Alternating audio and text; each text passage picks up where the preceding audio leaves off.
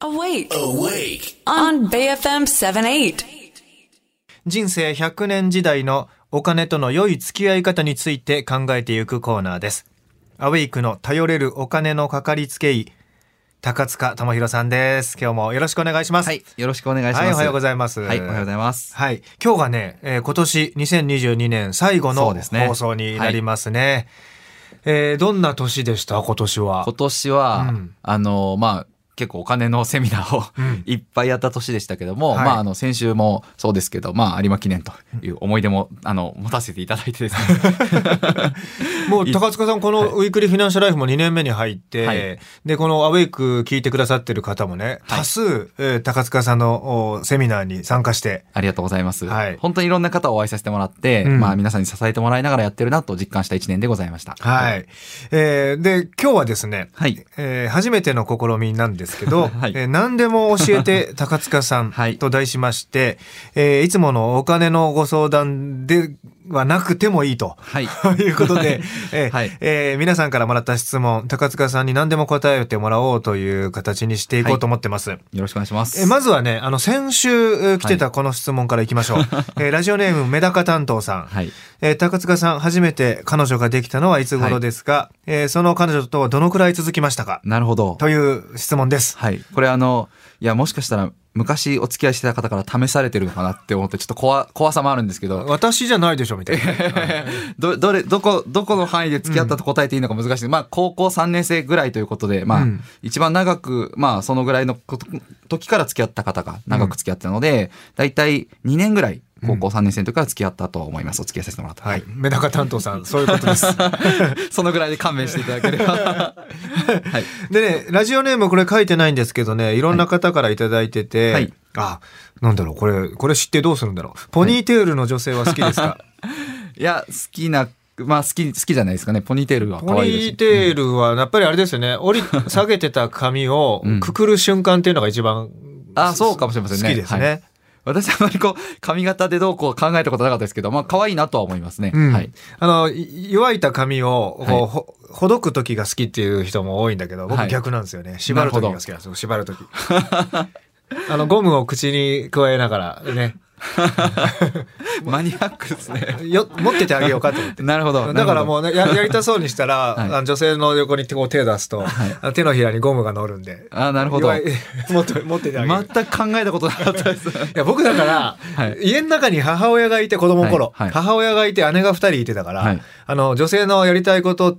を察知してしかも手伝うっていう機会が多かったんですね。うんうんだからそういうなんかい生き様にな ってるんですい生き様いや、私あの、中高男子校出身なんで、まあ何も気遣い がない。あのいやいろいろほら環境によってね、はいもう学ぶことも違うそうかもしれませんねからねこれは、だから人間って面白いですよね。そうで。ね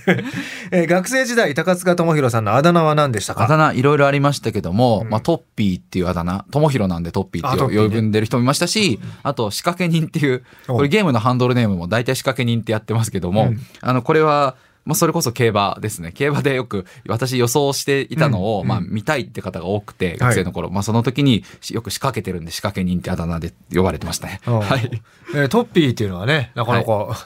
とっぽい感じがしいて。やいや、ちょっと可愛らしすぎてあんまり好きじゃなかったんですけども。はい。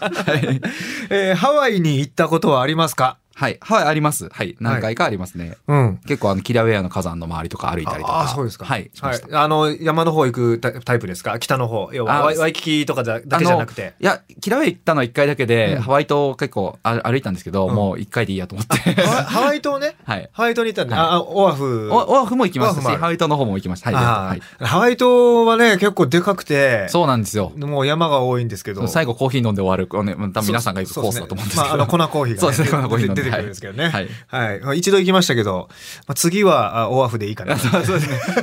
オアフの方が気楽、この木何時見て帰るっていう。便利だしね そうですね。はいバス出てますね。うん。えー将棋の得意な戦法を教えてくださいというこれメッセージ。私、いろんな戦法やるんですけど、ほとんど試験飛車ですね。試験飛車。あの、藤井聡太さんの前のうん、藤井竜王って昔いたんですよ、はい藤井武さんの。その藤井さんがすごく好きで、はいあの、試験飛車の私大ファンだったんで、私も試験飛車を大体指します。試験飛車っていうのはどうやって動あかの、すの飛車を、あの、左左から4つ目に動かすんです、最初に。あ、一番最初に最初に動かす。左から4つ目ってことは角角ののひ右2つですね。隣の隣。ということは、えーえ、金の前ですかえっと、金の前ですね。そうですね。うんまたは三間飛車って言って、その銀の前に行く。銀の前。はい。銀の前に置くのはよくは聞いたそこうとであするんでね。すけそど。れも三間飛車。で、はい向かい飛車っていうのが角の位置に飛車持ってくるんですけど、はあ私、大体振り飛車党って言われるうん、飛車を振る、横に振るうんうん。のが得意。へえ。ただ、居飛車っていうのを時々指すの、居飛車ってそのまま指す、先方も指すので、うん生倉党って言われるんですけど、どっちも基本的に指せると思 います。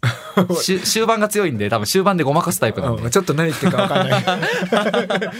い全然分かんなくなってきちゃったんですけど、ね、でももう僕も素人なんですけどあの飛車って活躍しますよねマジであそうですね。うん飛車はだいぶ、あの、本当にでも、あの、歩の使い方が本当に命だと思ってる んで、はい 難しいんですよねあそうですなんかふわね一歩前に出すと必ず取られるっていうイメあーいやージ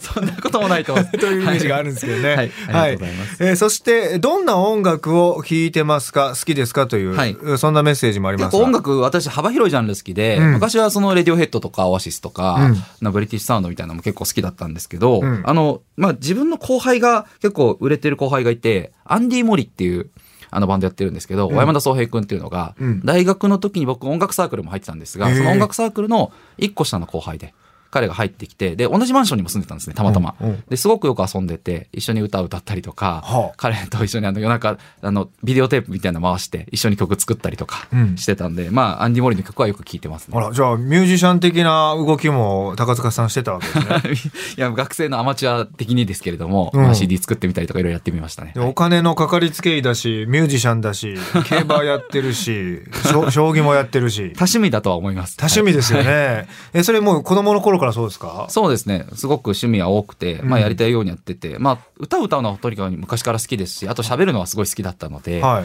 まあそういった仕事に将来就きたいなとは思ってはいましたね。はい。あ、フェスでもやりますかじゃあ、高塚さんが、いやいやいや。高塚さんが歌う前提いやいやいで、やいやいやいやアウェイクフェス。いやいや、今はあの、まあ、昔あの、ストリートで歌ったりとか、ギター持ってて歌ったりとかしてました。あと、ライブやったりとかもそうですけどス。トリートで歌ってた。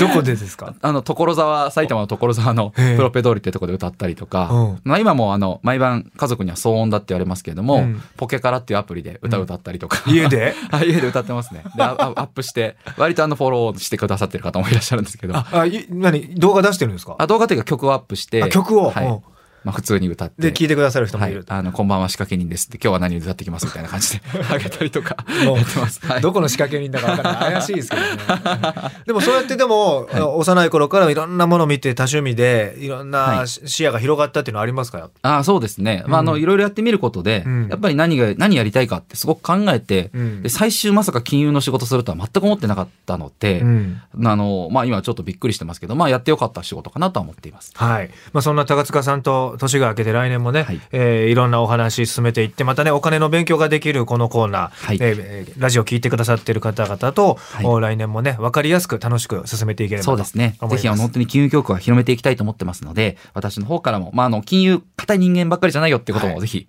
伝えれたらと、 今日思いましたので、楽しみながら一緒に学んでいただければと思います。はい、えーそして改めて来年1月のセミナーのお知らせをお願いします。はい。1月25日水曜日夜7時から8時半にオンラインセミナーを開催します。今回のテーマは30代から50代必見、ニーサ枠高級化に向けて抑えておくべきポイントということで、90分間、あの、オンラインセミナーで顔出しせずに聞くだけ無料なのでお時間ある方、ぜひ聞いていただければと思います。はい、詳しくはフィナンシャルクリエイトのホームページ覗いてみてください。はい年明け1月25日水曜日の夜7時からのオンラインセミナーです。まあ、ニーサの枠拡大になるということがね、政府も決めましたから、えーどのように、えー抑えておくそうなんですよあのことがあるのかやとっ。ぱり投資って本質を理解しないと、うんまあ、ちょろちょろってやってるだけだとあんまり意味がないところもあるので、はいこういったここのセミナーではそういった本質的なところもお話しできたらと思っています。はい、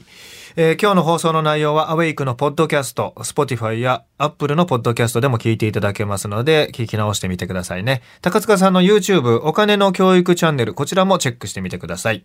フィナンシャルクリエイト代表取締役高塚智博さん、今年1年どうもありがとうございました。はい、こちらこそありがとうございました。えー来年は1月5日の放送からですね、引き続きよろしくお願いしはいま、す。よろしくお願いいたします。